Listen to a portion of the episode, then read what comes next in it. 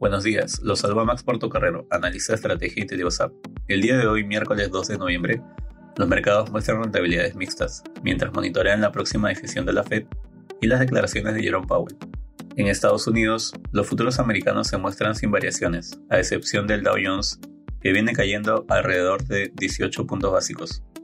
Así, los mercados siguen de cerca la decisión que tomará la Reserva Federal respecto a su tasa de referencia, esperando que la incrementen en 75 puntos básicos, con el fin de seguir combatiendo la inflación. Por otro lado, los inversionistas esperan señales en la conferencia de prensa sobre mayores alzas o reducciones para los próximos meses.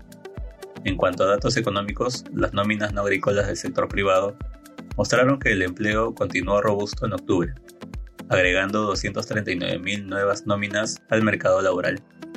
En la eurozona, las bolsas europeas muestran ligeros retrocesos a la espera de la decisión de la Fed y debido a los resultados corporativos reportados durante la jornada.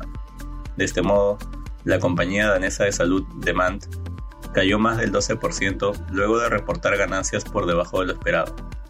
No obstante, empresas como Maersk y Vestas limitaron las pérdidas al informar sobre mejores ganancias en el tercer trimestre del año. En Alemania, el PMI manufactura de octubre retrocedió inclusive por debajo de lo estimado, manteniéndose en terreno contractivo.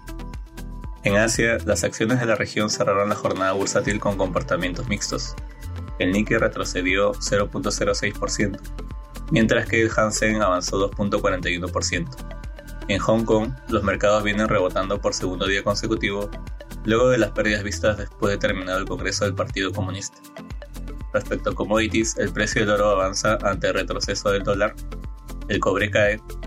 Finalmente, el precio del petróleo muestra ligeras variaciones a la baja, ubicándose en niveles alrededor de los 88 dólares por barril WTI.